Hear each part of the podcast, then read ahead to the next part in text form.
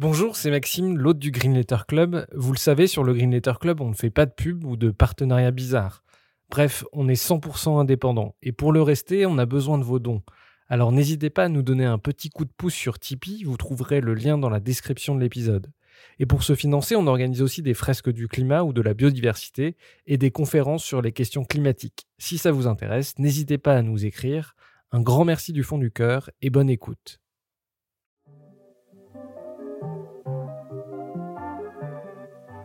Bienvenue dans le Green Letter Club, la chaîne qui décortique les grands sujets écologiques. Aujourd'hui, nous allons parler des méga-bassines, accaparement de l'eau, pompage dans les nappes phréatiques, assèchement des zones humides. Les méga-bassines suscitent une vive contestation dans l'ouest de la France. D'où cette question faut-il interdire les méga-bassines? Pour y répondre, nous recevons Benoît Biteau, paysan en Charente-Maritime, ancien vice-président de la région Poitou-Charentes, député européen écologiste qui milite depuis des années contre la construction des méga-bassines. Bonjour Benoît. Bonjour à vous tous. Euh, on vous a, on, t'a déjà reçu il y a quelques mois. Euh, on te reçoit à nouveau aujourd'hui parce que tu connais euh, bien le dossier des méga-bassines. Tu es élu et paysan dans la région et ta ferme est à une grosse heure de route de Sainte-Soline où vous étiez, enfin, où tu étais ce week-end lors des manifestations qui ont dégénéré. on va parler des manifestations et des événements de ce week-end, mais on va commencer par parler du problème politique que posent les méga-bassines est-ce que tu peux nous expliquer ce qu'est une méga-bassine, combien il y en a aujourd'hui en France et quel est l'objectif affiché?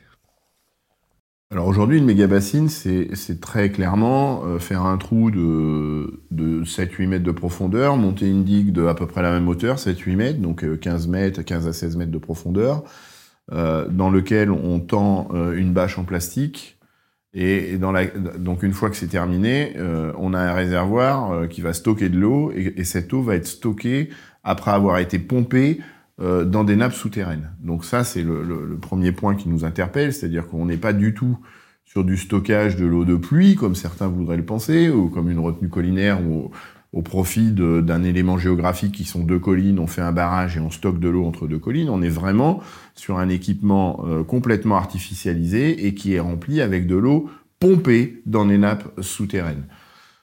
Aujourd'hui, euh, il y a plusieurs dizaines de, bassines qui ont été réalisées en France sur ce périmètre-là, hein, Poitou-Charentes et Vendée. Hein, c'est là où on a concentré le, plus d'équipements, euh, tout simplement parce qu'on est dans une région où le sujet de l'eau est très sensible. C'est simple à comprendre. On est loin de la montagne, on est loin de ce que j'appelle les châteaux d'eau. Et donc plus on est éloigné des châteaux d'eau, plus les tensions sur la ressource en eau sont fortes. Et c'est la raison pour laquelle euh, ce sujet des bassines a émergé. Il a également émergé parce que sur le dossier sensible du Marais Poitevin, au milieu des années 90, on a été confronté à ce qu'on appelle un contentieux européen, où le sujet de l'eau était particulièrement central sur euh, ce problème de... Euh, de, de, de, gestion de l'eau. Euh, et donc, euh, la France avait été épinglée par l'Union européenne à ce moment-là. Et, et, pour sortir de ce contentieux, qui peut coûter potentiellement très cher aux contribuables, puisque euh, l'évaluation de l'astreinte que pouvait réclamer l'Union européenne à ce moment-là à la France pour sortir du contentieux, enfin en tout cas pour payer les préjudices de ce contentieux, était, était évaluée à 160 000 euros par jour.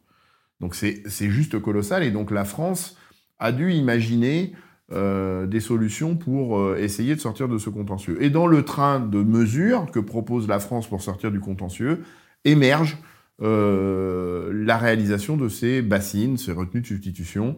donc c'est à la fin des années 90. Les premières se mettent en place sur le marais Poitevin, une dizaine, dans le sud de la Vendée, sur un bassin versant qui s'appelle le bassin versant de Lotise. Ces dix premières Bassine donc son, se, le jour au, début des années 2000, financé à 100% par de l'argent public, dont des fonds européens, dans le cadre de la sortie de ce contentieux.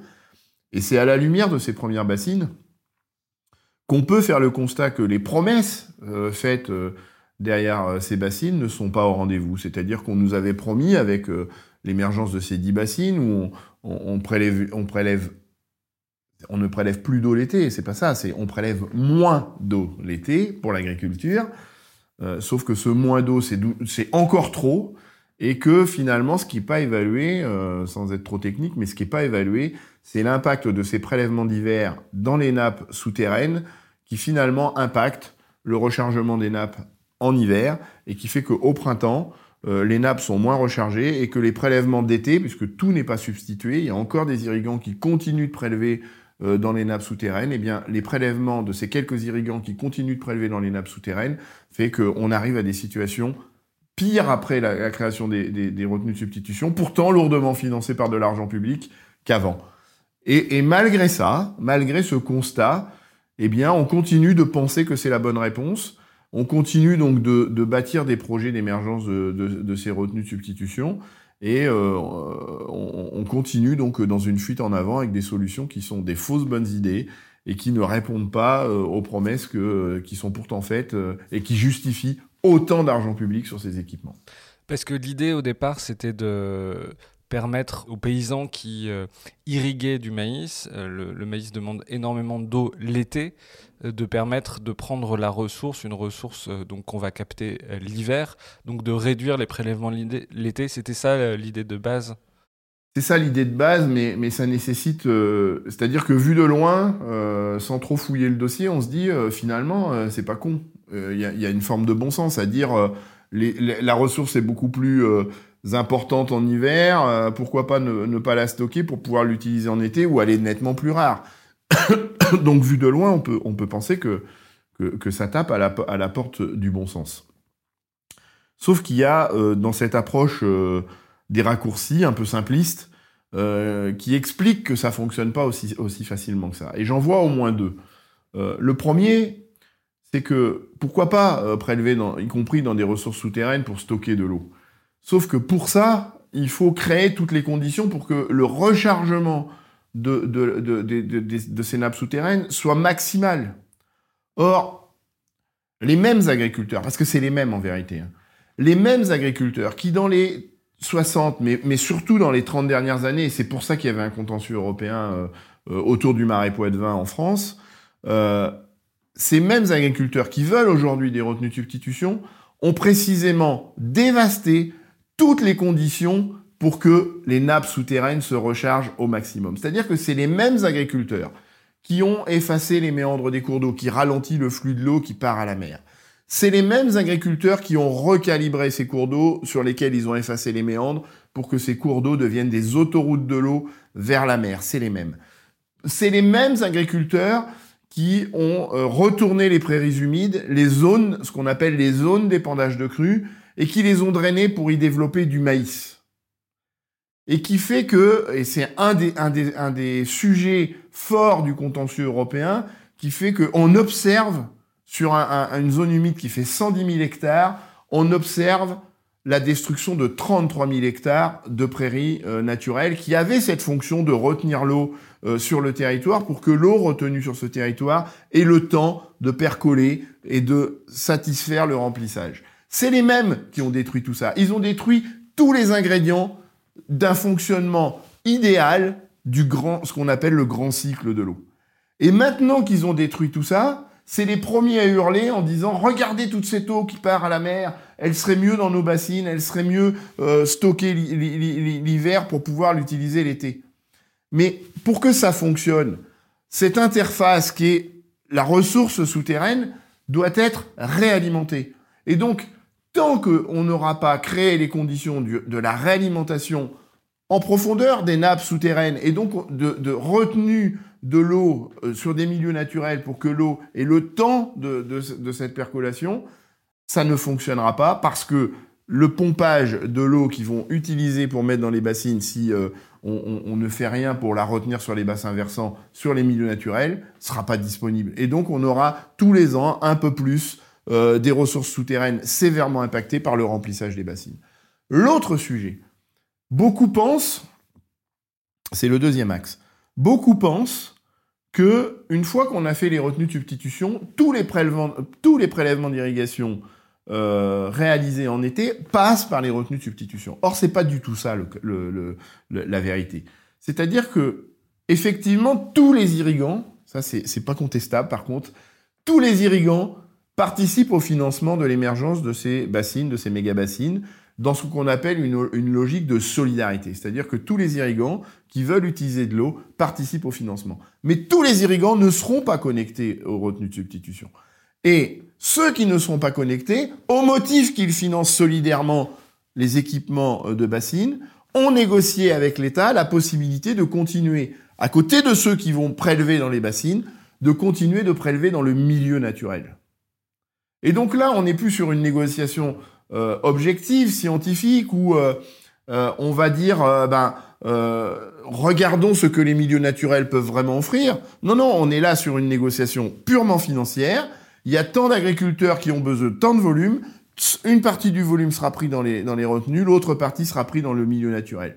Sauf que ces prélèvements qui persistent dans le milieu naturel, malgré les bassines, et, euh, et, sur ce que laissent les bassines euh, dans, les, ressources souterraines une fois qu'on les a remplies, fait que ces prélèvements-là, à côté des bassines, parce que justement on a rempli les bassines et que la ressource naturelle, la ressource souterraine est moins disponible, va faire que, et c'est ce qui se passe, hein, fait que euh, bah finalement les milieux aquatiques sont, encore en plus mauvais état après l'émergence des bassines qu'avant. Et, le pompon dans tout ça, c'est qu'on fait ça avec de l'argent public. Donc c'est vraiment le cercle vicieux parfait. Euh, on va y revenir juste pour bien comprendre euh, qui sont les bénéficiaires de ces, de, de, ces bassines, ces irrigants euh, On entend souvent que c'est des maïsiculteurs principalement. Moi, j'ai vu aussi à des réunions publiques où vous avez, vous avez été interpellé par des agriculteurs qui disent euh, Mais nous, on fait pas forcément de l'agriculture intensive. Moi, j'ai une centaine de bêtes. Euh, je fais du maïs pour mes bêtes. Qui sont vraiment les, les, les bénéficiaires de ces bassines? Alors, les bénéficiaires de ces bassines, D'abord, il faut, il faut expliquer, et ça c'est historique, c'est que ceux qui peuvent bénéficier d'eau d'irrigation, et donc potentiellement des bassines, sont des gens qui ont créé une référence historique, ce qu'on appelle une référence historique, et, donc qui ont euh, une attribution euh, d'un volume disponible, enfin d'un volume d'irrigation que, que, leur donne l'État. C'est des gens qui déjà irriguaient. Voilà. En gros, euh, pour faire simple, c'est que les premiers qui se sont intéressés à l'irrigation, qui ont créé des forages et qui ont commencé à prélever d'eau, de l'eau, euh, au bout de quelques années, on leur a demandé d'installer des compteurs volumétriques sur leurs forages pour savoir quels étaient les volumes qu'ils consommaient, donc quel, volume ils avaient besoin pour leurs activités euh, professionnelles. Et sur la base de ces comptages volumétriques, on a créé une référence historique. C'est-à-dire qu'on leur dit, ben, écoutez, on a observé que vous avez consommé tant, et donc vous disposez d'un droit de tirage, c'est ça la vérité, vous disposez d'un droit de tirage sur l'eau en euh, correspondant à ce que historiquement vous avez, euh, vous avez toujours euh, capté. Donc ça s'adresse à un public extrêmement restreint, c'est-à-dire ceux qui historiquement sont des irrigants. Et ceux qui sont historiquement irrigants sont effectivement des gens qui se sont tournés vers la production très massive de maïs, de maïs irrigué. Donc cela, c'est ça leur histoire. Ça veut dire quand même que, y compris dans ces sujets de bassines, il n'y a pas d'ouverture de nouveaux volumes disponibles pour des candidats à l'installation. C'est-à-dire que ce qui est prévu dans ce qu'on appelle le protocole, c'est que seulement 5% du volume puisse être réattribué à des nouveaux entrants. C'est-à-dire qu'on est dans une forme de chasse gardée, au motif qu'on était les premiers irrigants, qu'on était les premiers à avoir euh, eu euh, ces droits de tirage, eh bien, euh, on, consolide euh, ce droit de tirage au travers des bassines, qui, encore une fois, sont financées par de l'argent public. Effectivement, quand on va dans les réunions, on voit souvent euh, ces porteurs de projets mettre en avant d'autres acteurs, des maraîchers, des, des, éleveurs, ils parlent de leur autonomie alimentaire. Deux remarques par rapport à ça. Moi, je regarde ce que représentent les volumes que ce public-là, ce, profil-là d'agriculteurs va euh, euh, mobiliser dans les retenues de substitution. Et c'est une part extrêmement confidentielle. C'est leur faire valoir. C'est les chevaux de Troie des projets. Disait, regardez, on n'est pas qu'entre maïsiculteurs, il y a aussi des éleveurs, il y a aussi des maraîchers, mais pour des volumes extrêmement confidentiels. Ce qui veut dire que la très très très grande majorité euh, du volume va continuer d'alimenter des grosses structures agricoles qui ont ces droits de tirage historiques. Ils nous disent aussi, euh, et, je veux faire un, petit point sur le maïs, ils nous disent aussi, on a réduit nos surfaces en maïs et dans nos projets, on va, euh, mobiliser de l'eau pour une surface qui va représenter 35 à 40% des, des, surfaces qui vont être irriguées. C'est bien de parler des surfaces et de dire, regardez, on a réduit euh, les surfaces de maïs. C'est très bien de faire cet exercice-là. Sauf que moi, l'exercice qui m'intéresse, c'est la part d'eau, la part de l'eau stockée dans les bassines vers quelle culture. Et quand on, regarde, même avec 35 ou 40% euh, des surfaces mobilisées sur la culture du maïs, en vérité, on reste sur la mobilisation de 50 à 60% du volume contenu dans les bassines sur le maïs, quand bien même ils ont réduit les surfaces. Et puis, toujours sur le maïs. Quand j'entends des éleveurs, et je suis moi-même éleveur, j'élève des herbivores. Euh, quand j'entends des éleveurs dire on a besoin de cette ressource en eau pour euh, assurer la sécurité alimentaire de, nos élevages, et qu'ils mettent en avant le maïs pour satisfaire cette sécurité alimentaire de leur élevage. C'est parfaitement euh, incroyable. Moi qui suis éleveur, quand j'ouvre le dictionnaire à bovin, caprin, équin, asin, euh, ovin, enfin toutes les, toutes les espèces qu'on élève, un mot que je trouve très vite, que ce soit dans le Robert ou dans le Larousse, herbivore. Et ces éleveurs sont en train de nous expliquer que leur sécurité fourragère s'appuie sur une plante qui est le maïs qui n'est pas de l'herbe et qui, et qui fait qu'ils se sont détournés euh, des fondamentaux, c'est-à-dire nourrir des herbivores avec de l'herbe. Mais même quand on a des grandes exploitations avec beaucoup de bêtes, on peut les nourrir avec de l'herbe? Moi, j'ai un, voisin qui euh, il doit avoir 600 mères euh, en activité et il s'appuie sur 800 hectares de prairies autour de lui. C'est une très très grosse structure. Je suis pas en train de dire que je valide ce genre de développement agricole, mais bien sûr que c'est possible. Mais c'est pas le même métier. Il faut effectivement euh, faire des clôtures, il faut effectivement déplacer les animaux euh, euh, pour que on ait un pâturage. Mais, c'est parfaitement possible.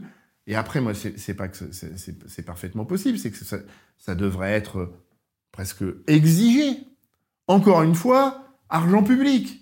C'est-à-dire que l'activité agricole est une activité lourdement soutenue par de l'argent public. Et quand on met de l'argent public sur la table, le minimum qu'on peut espérer, c'est que cet argent public soutienne des développements euh, de pratiques qui soient vertueuses, qui servent l'intérêt commun.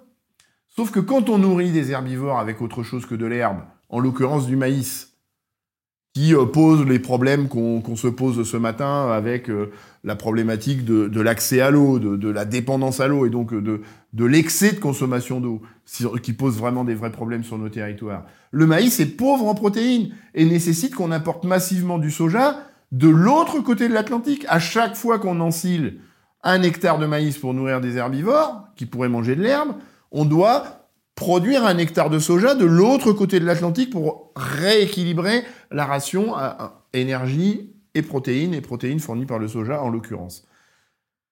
Donc ça, c'est un vrai sujet. C'est-à-dire que est-ce que ce système d'élevage basé sur un régime alimentaire maïs-soja est pertinent? Et la, réponse, on l'a euh, en partie avec l'approche écologique, mais on l'a aussi sur l'approche sanitaire.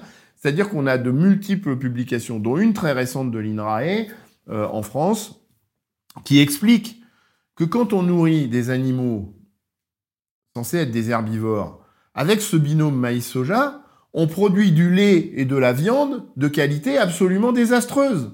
C'est le fameux rapport des acides gras insaturés, oméga 3, oméga 6. C'est-à-dire que quand on nourrit des herbivores avec de l'herbe, on a beaucoup d'oméga 3, qui est un puissant anti-inflammatoire de notre corps humain, et peu euh, d'oméga 6, qui lui, à l'inverse, est un inflammatoire du corps humain. avec des animaux qui produisent du lait ou de la viande d'ailleurs, euh, nourris au maïs et au soja, on a une explosion des oméga 6, et peu d'oméga 3 pour juguler l'inflammation que provoquent les oméga 6. Et donc on a des gens qui deviennent intolérants au lactose. L'intolérance au lactose, en vérité, c'est l'intolérance à ce lait qui est blindé d'oméga 6 et trop pauvre en oméga 3. Une anecdote.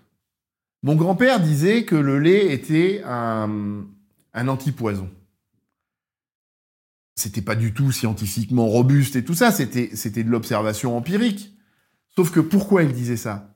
C'est parce que précisément ces oméga 3 contenus dans le lait, quand il y avait des inflammations euh, diverses et variées dans le corps humain, participaient à affaiblir euh, l'inflammation euh, de, notre corps humain.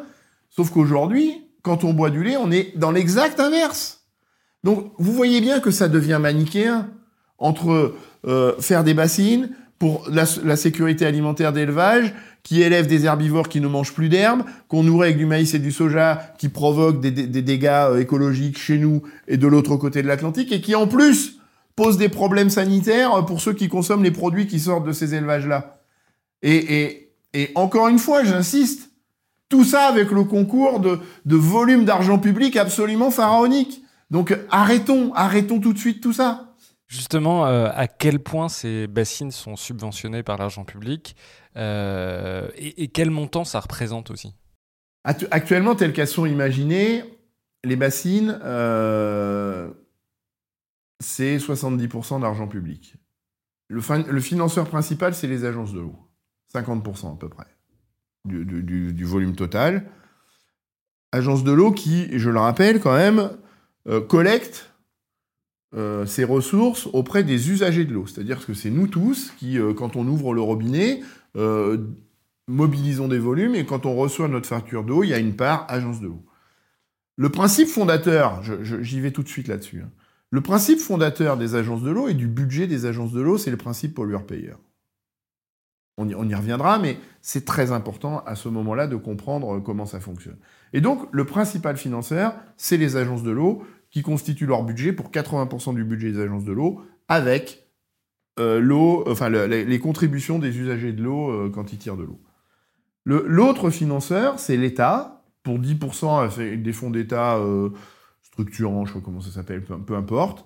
Et les 10 autres pourcents, c'est toujours l'État sur le plan de relance, sur la ligne transition écologique. C'est-à-dire qu'on est en train de nous présenter les bassines comme un outil de la transition écologique. Donc en vérité, on a 70% d'argent public financé, qui finance donc euh, ces bassines. Les 30% restants sont financés par euh, les porteurs de projets, donc les agriculteurs. Donc voilà, ça représente à peu près, euh, pour, vous donner un ordre d'idée, c'est entre 7 et 8 euros le coût total. Hein.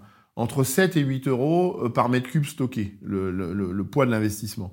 Donc en gros, euh, on a entre 5 et 6 euros d'argent public à chaque fois, par mètre cube euh, à chaque fois qu'on stocke, euh, qu'on stocke de l'eau dans une bassine. Ce qui représente à l'échelle d'une bassine des enveloppes par bassine hein, qui sont de l'ordre, en argent public, hein, de 2 à 3 millions d'euros par bassine. Euh, Sachant que des, bassines aujourd'hui construites, euh, il y en a combien à peu près et combien il y en a en projet aussi? Parce que quand on regarde euh, la carte des bassines, on voit que sur les pays de Loire et surtout sur le, Poitou, il y a des centaines de points. combien, combien il y a de bassines à peu près? Aujourd'hui, sur les, cinq départements, hein, de, donc les quatre de Poitou-Charentes, ex-Poitou-Charentes et Vendée, on est sur une quarantaine de bassines connues aujourd'hui. Euh, et surtout sur euh, la, zone vendéenne d'ailleurs. Hein. Donc c'est pour ça que j'ai assisté sur euh, quatre départements de l'Expo-Tout-Charente et la Vendée. C'est surtout en Vendée qu'elles sont très présentes. On a quelques projets parfaitement privés, c'est-à-dire où là, il n'y a pas du tout d'argent public qui ont été développés, ce qui ne doit pas exonérer quand même le porteur de projet d'être respectueux de la réglementation en vigueur, ce qui, parfois n'est pas, est pas le cas. Euh, et donc aujourd'hui, on a dans les cartons, alors là par contre, je suis que sur l'ex Poitou-Charentes, je parle pas de la Vendée parce que c'est beaucoup plus important, mais qui appartient à la région Pays de la Loire et je connais pas exactement les chiffres de Pays de la Loire. Mais si je reste sur euh, l'ex Poitou-Charentes, les quatre départements, on a 200 bassines à peu près dans les cartons aujourd'hui. Ce qui représente en termes de volume d'argent public, avec les données que je vous ai données, un volume euh, qui, est parfaitement évalué euh, par les chambres d'agriculture eux-mêmes, compris entre 360 et 400 millions d'euros. Et je reviens sur ce que je disais tout à l'heure avec l'élevage. C'est-à-dire que est-ce qu'on on, se projette, on imagine ce qu'on pourrait faire avec 400 millions d'euros d'argent public sur la reconversion euh, de toutes les agricultures vers des pratiques plus vertueuses où on élèverait des herbivores avec de l'herbe? On aurait un, volant de, soutien qui serait absolument important. À ce moment-là où on parle de l'argent public, je reviens sur un point que j'ai pas dit tout à l'heure quand j'ai caractérisé les agriculteurs qui bénéficient de, des bassines. Se rappeler quand même que c'est seulement 6% des agriculteurs qui ont accès à l'eau. C'est-à-dire que c'est ces gens-là qui ont planté un drapeau, qui ont fait un, forage, on dit cette eau, c'est la mienne maintenant, qui ont un droit de tirage officiel de l'État.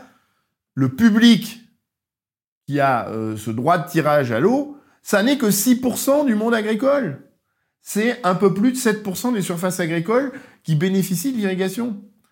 et ça, ça m'agace vraiment au moment où on parle d'argent public et on parle du rôle public, quand des ministres, que qu'ils soient ministres de l'agriculture et de la souveraineté alimentaire, comme M. Fesneau en, même temps, mais en, ce moment, pardon, mais, de Normandie juste avant lui, hein, euh, quand j'entends des béchus, ministres de la transition écologique, ou même des présidents de région, ou même la, première ministre, dire on ne peut pas, ou le président de la République d'ailleurs l'a dit aussi, on ne peut pas renoncer à l'accès à l'eau pour l'agriculture parce que ça participe à notre sécurité, ils parlent même de souveraineté alimentaire. Alors ils parlent de souveraineté alimentaire, mais ils n'ont pas un échantillon sur eux, ils savent pas de quoi ils parlent.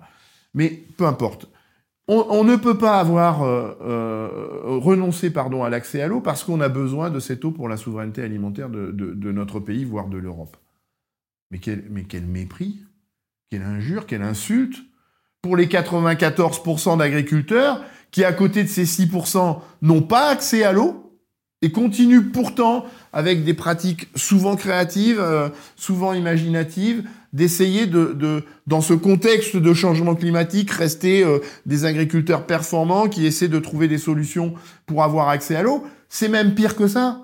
C'est que ces 94% d'agriculteurs vont probablement souffrir de, de, de, de l'accaparement de l'eau de cette minorité qui ne représente que 6% des agriculteurs. Je prends un exemple très simple. Dans le Marais, historiquement, ce qui délimitait les parcelles des éleveurs, qui continuent de mettre des herbivores à l'herbe, c'était les fossés qui, comme leur nom l'indique, recevaient de l'eau et c'était les barrages naturels, c'est-à-dire qu'il n'y avait pas de clôture dans le marais. C'était l'eau dans les fossés qui retenait les animaux d'un côté ou de l'autre du fossé. Aujourd'hui, on assiste à des, à des travaux qui nécessitent qu'on clôture les marais parce que les fossés sont vides et c'est pas ceux qui bénéficient de l'argent public des bassines qui sont responsables de la dégradation de la ressource en eau et donc de la disparition de ces barrières naturelles qui évitaient euh, qu'on clôture dans le marais, qui vont payer euh, l'investissement dans les clôtures. Ça peut paraître anecdotique, mais non seulement il n'y a, que 6% des agriculteurs qui ont accès à l'eau, mais l'accès à l'eau qu'on donne à ces 6% d'agriculteurs, va probablement pénaliser les 94% d'agriculteurs qui ne bénéficient pas d'argent public, qui ne bénéficient pas d'accès à l'eau et qui pourtant sont dans la recherche euh, de façon très créative et ingénieuse de solutions pour euh, faire avancer l'agriculture dans ce contexte de changement climatique. Justement, sur le terrain, est-ce qu'on observe des, problématiques écologiques, euh, des milieux qui sont dans, un moins bon état écologique qu'auparavant? Bien sûr. Alors je reviens toujours sur ce contentieux européen de, la fin des années 90. Malheureusement, l'État avait effectivement pris des, engagements pour sortir de ce contentieux, et c'est très bien. Certains, d'entre eux euh, étaient, à mon avis, pas judicieux, mais il y avait dans, euh, ce train de mesure, on va dire comme ça, euh, justement la volonté par l'État de retrouver un bon état des milieux aquatiques. Et c'est d'ailleurs conforme à la loi, c'est-à-dire que que dit le Code de l'environnement? Alors, la loi sur l'eau et les milieux aquatiques, article 1, l'eau est un commun. Directive cadre européenne sur l'eau, l'eau est un commun. Donc ça, c'est installé, ça convoque au moins une dimension de partage. Mais le Code de l'environnement en France est très précis sur euh, comment est-ce qu'on doit gérer l'eau. Priorité 1, bon état, euh, ou, en tout cas, c'est... Euh, non, distribution en, qualité en quantité d'eau potable pour tous. Ça, c'est la première priorité édictée par le Code de l'environnement. C'est la loi. La deuxième priorité, c'est le bon état des milieux aquatiques. Et cette seconde priorité, elle est fondamentale. C'est pas une priorité qui a été posée là pour faire euh, plaisir euh, à des écologistes 68 euh, heures attardés, qui ont une grosse moustache, des cheveux longs et une boucle d'oreille, et qui essaient de faire de la politique. C'est pas ça l'objectif de, cette seconde priorité du Code de l'environnement c'est que c'est éminemment stratégique. Ce bon état des milieux aquatiques, et je reviens sur la nécessité d'avoir euh, des zones où on garde l'eau pour que l'eau s'infiltre dans, les nappes souterraines. Ce bon état des milieux aquatiques, c'est ce qui permet de satisfaire la première priorité. C'est-à-dire que c'est parce qu'on a un bon état des milieux aquatiques qu'on pourra distribuer de l'eau potable en quantité et en qualité suffisante. Parce que ces milieux aquatiques vont garder l'eau sur les territoires suffisamment longtemps pour qu'elle s'infiltre sur les milieux naturels, dans les ressources souterraines, et donc permettre de l'eau potable. Et en plus, ils ont ces milieux naturels, ces milieux aquatiques, ont une réelle faculté d'épuration de l'eau. C'est-à-dire que on pur euh, mieux que n'importe quelle centrale nucléaire quand on stocke sur, euh, par exemple, une prairie humide.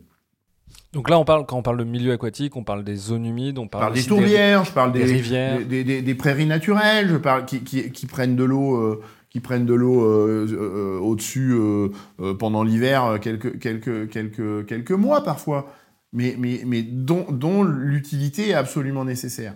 Et c'est parce qu'on a un bon état des milieux aquatiques qu'on peut satisfaire cette première priorité sur l'eau potable et qu'on pourra satisfaire la troisième priorité dictée par le Code de l'environnement, qui est ce qu'on appelle l'accès à, euh, l'eau pour des activités économiques, dont l'agriculture fait partie. Et donc l'agriculture a tout intérêt à, ce que euh, on restaure ces milieux aquatiques, qu'on on propose euh, donc une bonne gestion de ces milieux aquatiques pour que l'ensemble des usages soit satisfait. Et donc, quelque part, ils se tirent une balle dans le pied, ils scient la branche sur laquelle ils sont assis, à avoir retourné ces espaces-là, qui, qui, fait qu'on évacue l'eau toujours plus vite, et, réclamer ensuite de l'eau pour euh, leurs activités. Euh, ils, se, ils, se, sont sabordés eux-mêmes. Et, et, et, je reviens sur le contentieux, parce que dans ce contentieux, dans le train de mesure, il y avait les bassines, mais il y avait aussi cette dimension-là de retrouver des milieux aquatiques qui permettent de stocker cette eau, de l'épurer et de recharger en profondeur euh, les nappes, euh, les nappes profondes. Ça s'appelle territoire stratégique. Cette étude existe. Cette étude avait identifié les 10 000 hectares sur les 33 000 hectares de prairies qui avaient été retournés et qui faisaient l'objet de ce contentieux. 10 000 hectares localisés à des, à des zones parfaitement stratégiques pour que sur ces 10 000 hectares, on puisse retrouver de l'épandage de crues, du stockage de l'eau, des tourbières, et faire en sorte que sur ces 10 000 hectares, on revienne sur le fondamental que j'arrête pas de, rappeler, des herbivores qui mangent de l'herbe, c'est-à-dire des prairies qu'on pourrait valoriser euh, par des activités d'élevage plutôt que de nourrir des herbivores avec du maïs et du soja, mais qui, au-delà de ça, auraient eu cette fonction de restauration de milieux aquatiques particulièrement déterminant particulièrement stratégique sur le retour d'un équilibre euh, et, d'un bon fonctionnement euh, du grand cycle de l'eau. Et, malheureusement, quand on regarde les chiffres, l'État français avait promis 10 000 hectares de reconquête sur des zones bien identifiées, particulièrement stratégiques. Aujourd'hui, on évalue euh, la reconquête de ces espaces-là entre 1600 et 1800 hectares. Donc c'est peut-être ça qui va justifier la réouverture de ce contentieux européen sur le dossier Marais Poitevin. Parce que des promesses ont été faites, et là c'est le boulot que, que j'essaie de faire en tant que député européen, c'est-à-dire que les promesses ont été faites, le contentieux a été en vérité euh, clos en 2005, mais avec les éléments dont on dispose, euh, le contexte extrêmement sensible du moment sur euh, les, méga-bassines, qui sont une des solutions de ces trains de mesure proposés par l'État, euh, pourrait justifier qu'on réouvre ce contentieux européen parce que euh, le retour de ces 10 000 hectares qui sont éminemment stratégiques n'a pas eu lieu. Mais donc avec les méga bassines, on, pompe dans les nappes phréatiques. Euh, est-ce qu'on observe dans les milieux des rivières qui sont à sec, des prairies qui sont asséchées? Est-ce que ça, sur le terrain, c'est des choses qu'on a déjà pu observer ou, ou pas du tout? Bien sûr qu'on observe ça. Et malheureusement, sur fond de changement climatique, ça c'est un des reproches aussi qu'on peut faire aux méga-bassines, c'est que les méga-bassines nous proposent euh, une amélioration de la situation euh, par rapport à la période observée entre 2000 et 2011. Heureusement, heureusement qu'avec autant d'argent public, euh, on le, stockage de l'eau proposé dans les méga-bassines améliore la situation par rapport à la période 2000-2011 qui sont les pires périodes qu'on a, qu'on a vécues en termes d'assèchement de, rivières et tout ça. Donc l'observation d'assèchement de rivières, bien sûr qu'on en a. Mais ce qui manque dans ce, dans ce projet d'élaboration de méga-bassines, c'est la projection. C'est-à-dire qu'on ne fait pas des méga-bassines pour juste l'année prochaine. C'est une projection à 30 ans.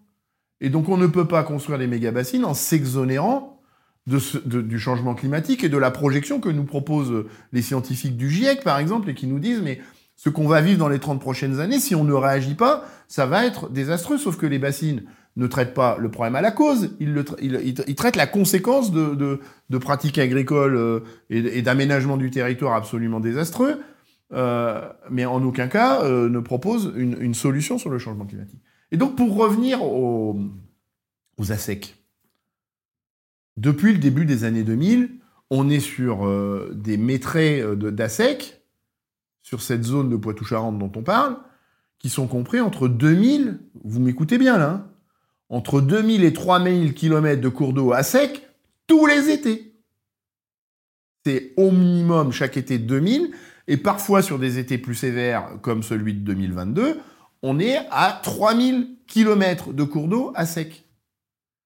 Ça donne une idée, parce que l'eau qui coule sur les, cours d'eau, c'est euh, l'écoulement visible, entre guillemets, de ce qu'on appelle les nappes, les nappes phréatiques, les nappes euh, libres, les nappes d'accompagnement, peu importe, on va pas, on va pas faire de la technique. Et il y a combien de kilomètres de cours d'eau, juste pour qu'on ait une idée euh c'est plus de 30% de, du, du, métrage observé euh, sur la, sur la même zone.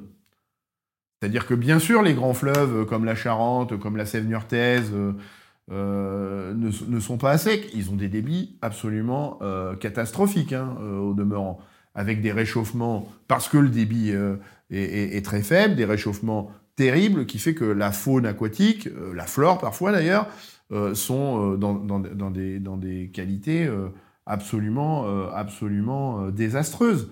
Je vous parle d'un autre fleuve. On parle de ceux qui coulent, parce que c'est des gros fleuves comme la Sève niortaise ou, ou la Charente, où j'espère que de mon vivant, je verrai jamais ces deux grands fleuves à sec. Mais moi, je vis sur un autre fleuve, c'est l'un des plus petits fleuves euh, d'Europe, hein, avec son propre estuaire, qui est le fleuve euh, de la Seudre.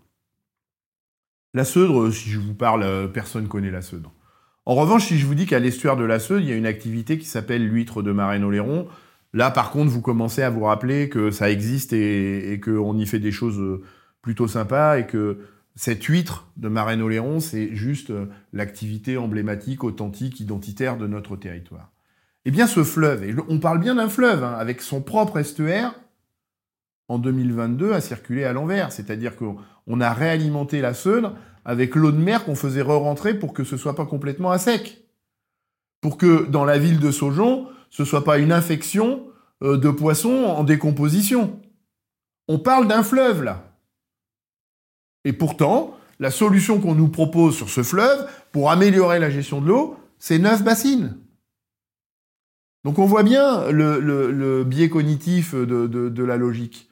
Et, là, on, assiste à, des, réponses absolument euh, décalées euh, euh, par rapport à ce qu'on devrait faire.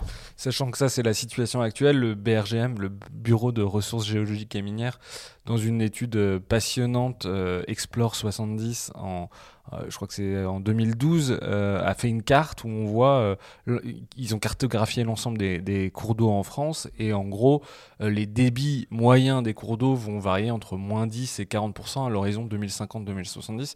C'est-à-dire que très vite, encore, la situation va, empirer. Et, c'est bien ça qu'on reproche, bien sûr, alors le BRGM, là-dessus, ils ont fait un travail, et on utilise d'ailleurs le BRGM sur une étude euh, qui, paraît-il, euh, dirait que euh, l'émergence de bassines pourrait améliorer la situation. Les améliorer la situation sans projection du changement climatique, là, dans, dans l'étude que tu, que tu, à laquelle tu fais référence, là, par contre, il y a la projection climatique. mais là, dans, dans, cette étude qui sert de base au, socle scientifique de, l'émergence des bassines sur le, marais Poitevin, ils nous disent que ça améliore la situation sur la période 2000-2011, mais la projection climatique n'y est pas. Bref. Euh, mais, mais, mais c'est fondamental d'intégrer euh, d'intégrer ce, cette dimension de projection de ce que va amener euh, le changement climatique.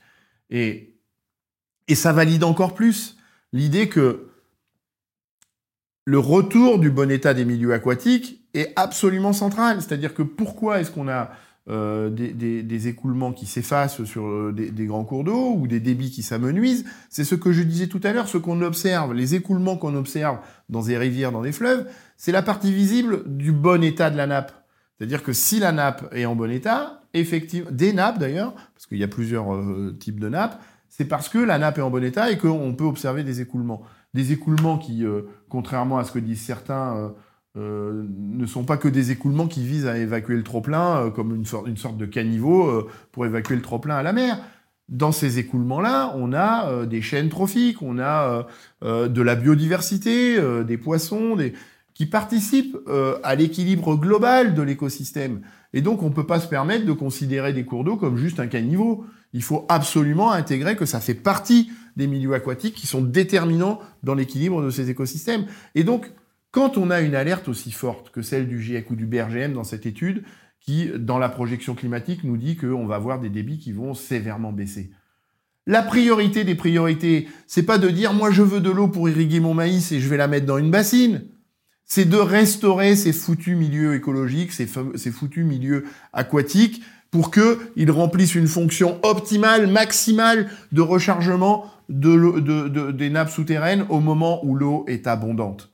Et donc ça passe par euh, ben oui, il faudra renoncer à des zones qui ont été drainées pour, euh, en agriculture pour faire du maïs et remettre ces zones-là sur des zones de, euh, de, qui jouent une fonction de bon état des milieux aquatiques et donc de rechargement des nappes. C'est ça la priorité absolue. Et c'est avec ça qu'on, enfin, ou plutôt c'est à ça que doit servir l'argent public. Enfin, moi, j'ai une obsession avec l'argent public, mais, mais j'ai quand même une, haute estime du rôle de l'élu. Euh, sinon, il faut que je quitte mes fonctions.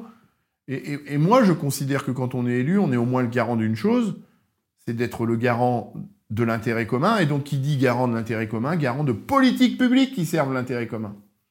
Et c'est pas du tout ce qu'on observe aujourd'hui euh, avec les choix qui sont faits euh, euh, autour des méga-bassines. C'est même l'inverse. Les scientifiques et notamment le GIEC s'est prononcé autour de, ce qu'ils appellent des réservoirs en anglais, donc des lacs, des, bassines, des retenues artificielles. que disent les scientifiques aujourd'hui sur ces bassines, ces réservoirs?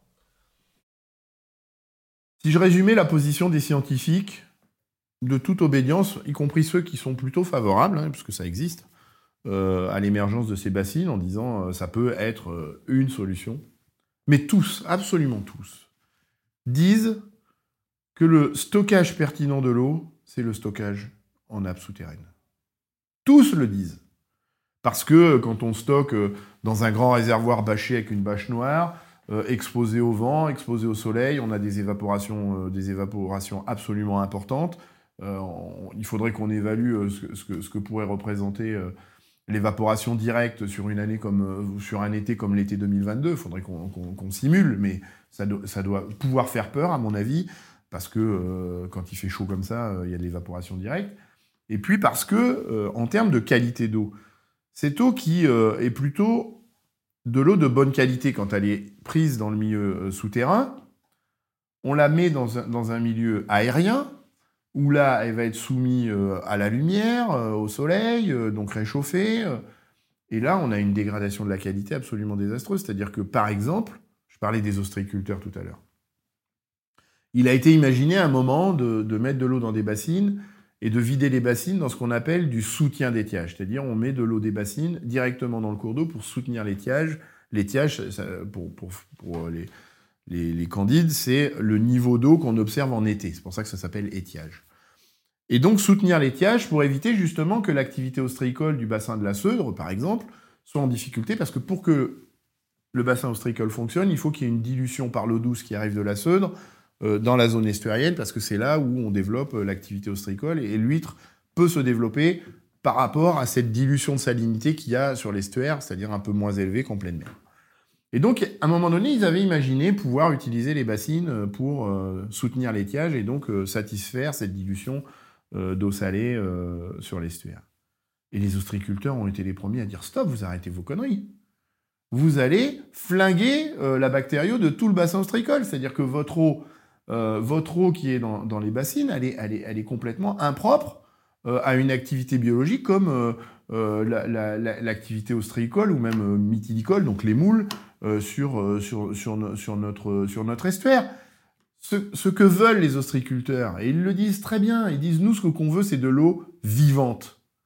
Et à partir du moment où on l'a mis dans une bassine, l'eau n'est plus vivante. Et donc euh, ça en dit long sur, sur le fait que le nœud, ou en tout cas le, centre névralgique de, sur, fond de changement climatique, c'est la restauration des milieux aquatiques.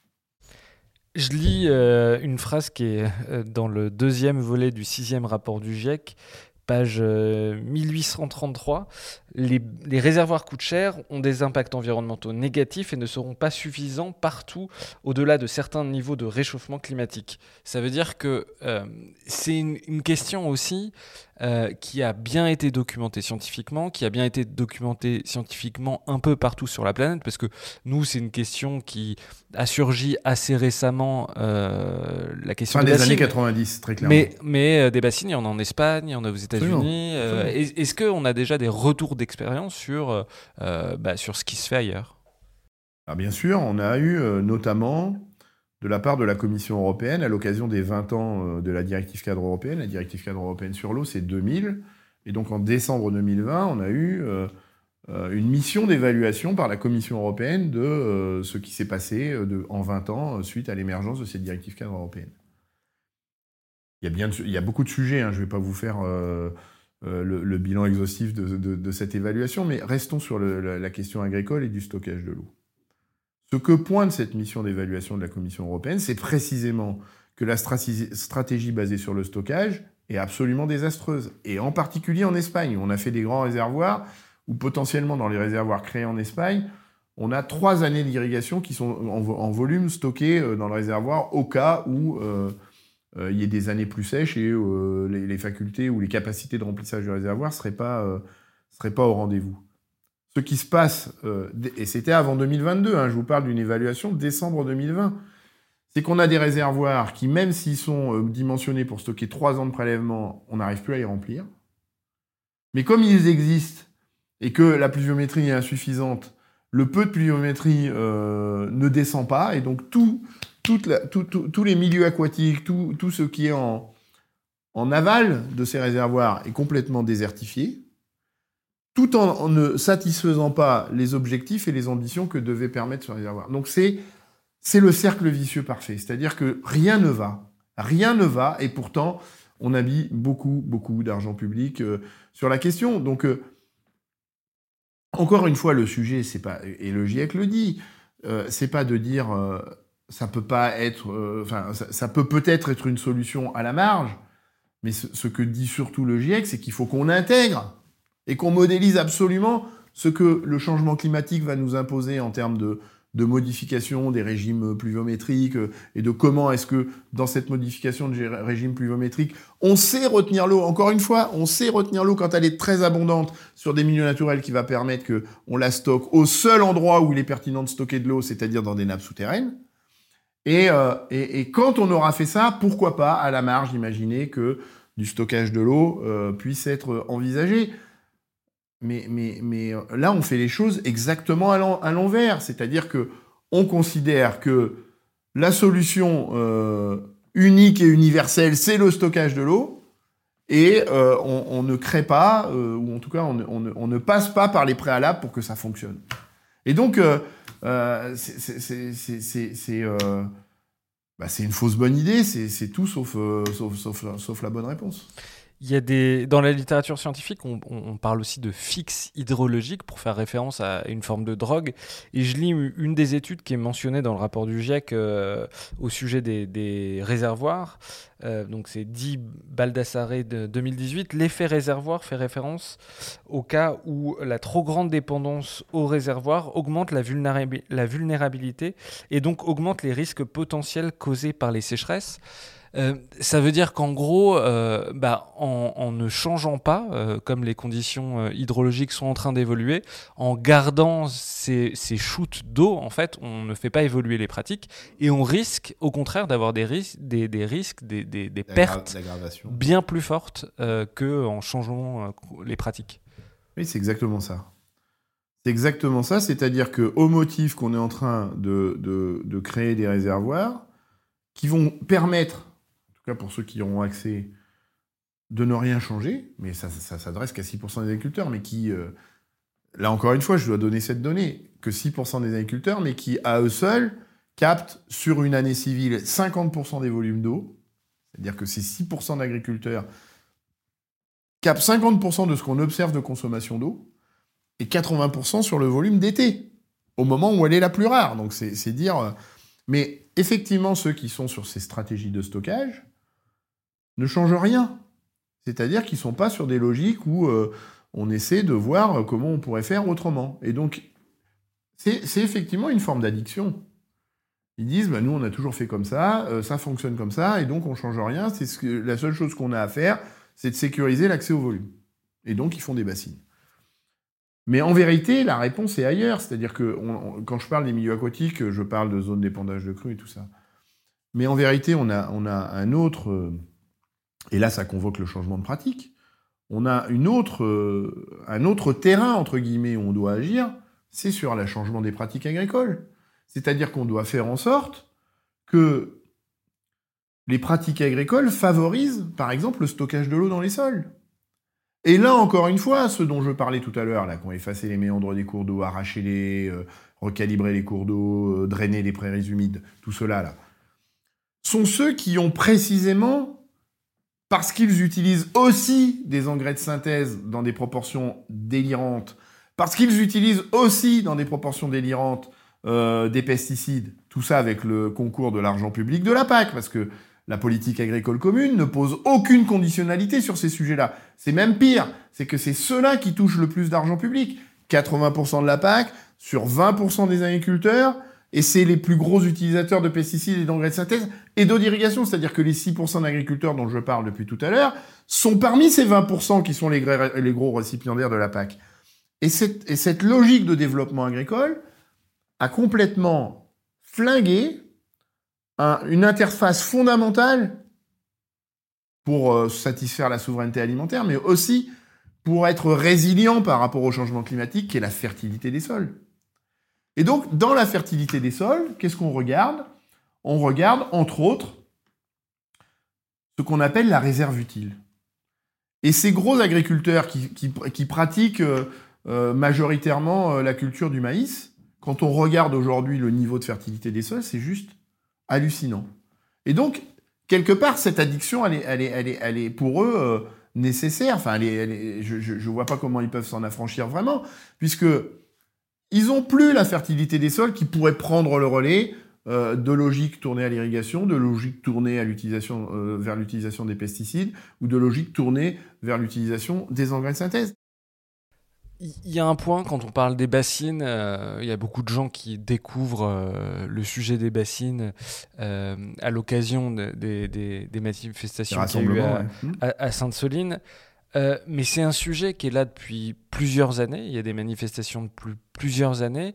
Il y a aussi, euh, c'est un sujet qui s'est un peu putréfié parce que euh, y a, un manque de dialogue euh, entre les différents acteurs. C'est un sujet aussi, enfin, l'impression qu'on en a vu d'ici, c'est aussi un sujet qui, contrairement à ce qu'on a pu en dire ou en percevoir, c'est un sujet très local. les manifestations, elles sont, elles sont très locales, même s'il y a eu des gens qui sont venus de partout en Europe. C'est d'abord et avant tout un sujet très local qui a été laissé euh, euh, comme ça et qui a fini par pourrir. Il est au départ très local. C'est toujours lié à ce fameux contentieux européen, donc très local parce qu'il y a cette histoire du contentieux européen de la fin des années 90 et que ça a été une des réponses proposées euh, dans le train de mesure par, l'État. Donc il, est très local. Aujourd'hui, il dépasse une approche très locale, tout simplement parce que on se dit que, ils se disent que euh, si on arrive à faire euh, sortir ces projets-là sur le périmètre Marais-Poitevin, ce sera un cas d'école intéressant pour démultiplier la logique sur d'autres territoires. Et, c'est ce que je disais, c'est-à-dire que sur le bassin parisien, sur le centre Val-de-Loire, sur le Grand Est aussi, en Alsace-Lorraine, il y a aujourd'hui des velléités à constituer des bassines et, dans des logiques qui pourraient s'inspirer de ce qu'on fait en marais poitevin. En vérité, aujourd'hui, sur l'ex-Poitou-Charentes, on est sur 200 euh, bassines à peu près dans les cartons, mais si on, élargit euh, la perspective sur le territoire national, on serait probablement autour de 1000 à peu près qui seraient euh, dans les cartons quand on regarde les projets qui commencent à sortir en Centre-Val de Loire, dans le bassin parisien et dans le Grand Est. Donc on voit bien pourquoi ce combat qui s'est effectivement putréfié localement, mais prend cette dimension nationale, voire internationale, c'est qu'on on sent bien que ce qui se trame ici, en fonction de sa réussite ou pas, va conditionner euh, l'émergence d'autres projets. Mais pourquoi est-ce que le sujet s'est putréfié? J'aime bien cette expression parce que c'est complètement ça. C'est parce que l'État est parfaitement défaillant. Le seul responsable de tout ça, c'est l'État. C'est-à-dire que c'est l'État qui doit euh, coordonner, euh, organiser la consultation, la concertation des acteurs, qui doit euh, assurer la médiation quand le, le, ton monte. Et plutôt que de faire ça, choisit le passage en force. Choisit le passage en force malgré euh, ce que disent tous les scientifiques. Il n'y a plus un scientifique sérieux, spécialiste de l'eau, qui dit que euh, le stockage de l'eau tel qu'imaginé, j'ai pas dit qu'il fallait pas en faire. Faut pas, euh, encore une fois, tenter d'alimenter cette caricature des pros et des anti. ces mondes-là ne sont pas irréconciliables comme certains voudraient le, penser. Mais si on doit faire du stockage, il y a des préalables à atteindre. Et tous les scientifiques disent, sérieux, que tels que les, projets sont bâtis sur le marais Poitevin, ça ne tient pas la route. Comment se fait-il que l'État n'écoute pas cette euh, expression scientifique euh, à peu près unanime sur le fait que c'est pas la bonne façon de bâtir euh, le déroulement de ces projets Quand la justice déboute absolument tous les projets grâce aux recours qu'ont déposés les associations de protection de la nature et de l'environnement. Tous les recours ont été gagnés par les APN. Tous. moi, dans les dans les dossiers que j'ai pu voir, il y a des recours qui n'ont pas abouti, non? Non, il y a des recours qui sont en appel. C'est ça la subtilité. Mais tous les recours qu'on a déposés sur euh, le partage de l'eau, sur l'attribution des volumes, sur euh, ce qu'on appelle euh, les volumes prélevables, tous les recours ont été gagnés. Alors, il y en a effectivement qui sont toujours en appel, mais tous les recours qu'on a déposés au tribunal administratif de Poitiers ont été gagnés. Il y, a un appel qu'on vient de gagner d'ailleurs à la Cour d'appel de Bordeaux, il y en a d'autres qui sont encore en instruction en appel. Dans la mesure où il y a encore des procédures qui sont en instruction, est-ce qu'on avance au pas de charge Est-ce qu'on avance au rouleau compresseur Est-ce qu'on lâche des, arrêtés préfectoraux qui autorisent le début des projets dans un tel contexte? C'est ça la question que je pose. Et donc ça, c'est quand même euh, mettre de, de, enfin, mettre de l'huile sur le feu, c'est attiser les braises que de fonctionner comme ça. Et puis il y a une autre dimension, c'est l'acceptation sociétale, l'acceptation citoyenne de ces projets. Je le dis depuis le début, beaucoup d'argent public. Tous les contribuables payent des impôts. Tous, les usagers de l'eau payent l'agence de l'eau qui est le principal financeur des bassines. Et à la lumière, parce que les 30 000 personnes qui étaient à Sainte-Souline sont en vérité des gens qui sont particulièrement cultivés, particulièrement informés, qui, connaissent euh, le, fond de ce dossier. C'est pour ça qu'il y a de plus en plus de monde euh, autour de ces projets-là. C'est parce que la culture euh, des gens s'y intéressent et, se sont cultivés sur la, sur la question. Et donc quand on est contribuable ou usager de l'eau et qu'on paye l'agence de l'eau et qu'on voit, en dépit du, du, du principe pollueur-payeur, parce que là, en l'occurrence, quand on fait ça, je le disais tout à l'heure, le profil des agriculteurs qui sont derrière les bassines, euh, le, modèle agricole adossé à ces bassines, c'est plutôt un modèle agricole tourné vers les pesticides, les engrais de synthèse et euh, effectivement euh, cette dépendance, cette addiction à, la ressource en eau. Et donc le principe pollueur-payeur, il est où là? C'est-à-dire que c'est les pollueurs qui sont payés et c'est les pollués qui sont payeurs. C'est l'exact inverse. Donc forcément, les, ingrédients de l'acceptation citoyenne et sociétale sont pas au rendez-vous. Et, comme si ça suffisait pas, on met encore des enveloppes publiques euh, de fonds euh, d'État pour accompagner ces investissements. Donc quand on a des procédures gagnées en justice, une communauté scientifique à peu près unanime qui dit on n'a pas attrapé le sujet par le bon bout, et que forcément les citoyens euh, hurlent au scandale, et que au bout du bout on leur dit circuler, il n'y a rien à voir, ou voir circuler, prenez un coup de matraque ou une grenade sur le coin de la tronche, c'est complètement explosif. Et le rôle de l'État, il est où là? C'est-à-dire que la médiation, la consultation et la concertation, c'est à eux de la faire pour justement euh, écouter les scientifiques, pour éviter que euh, les projets soient euh, susceptibles de, de, perdre en justice et pour faire en sorte que l'acceptation sociétale et citoyenne soit au rendez-vous. C'est les ingrédients de base. Et si on en est là aujourd'hui, c'est parce que tout ça toutes ces étapes-là n'ont jamais été franchies. Et donc les gens sur place, pour qu'on se rende compte, vous, dans, enfin toi dans ta circonscription, euh, les, gens, ils sont euh, farouchement opposés à ces, à ces, à ces bassines? De plus en plus. De plus en plus, parce que, en tout cas, tous ceux qui, qui s'intéressent au sujet, qui se cultivent, qui se documentent, et qui donc euh, ont l'information euh, euh, suffisante, à chaque fois qu'ils explorent un peu, ils deviennent, opposés.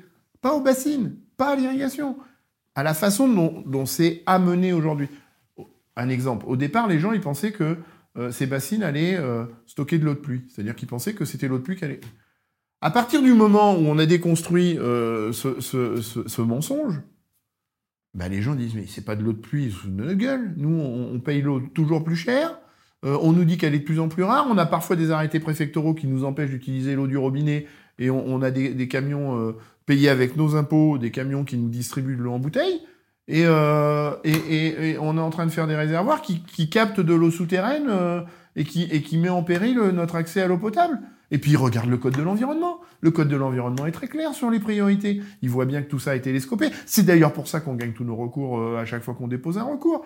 Donc, euh, quand la justice se prononce, que les scientifiques se prononcent, et que les citoyens regardent ce qui se passe, forcément, euh, ceux qui sont cultivés sur le sujet sont, sont, opposés. Ceux qui continuent de penser que c'est des bons projets, c'est ceux qui, qui sont, entre guillemets, passifs, sans connotation péjorative, mais qui se laissent porter par les raccourcis simplistes que euh, les porteurs de projets, et l'État en l'occurrence, euh, continuent de véhiculer, euh, qui dit ces projets sont légaux, ces projets ne posent pas de problème, les scientifiques les ont validés.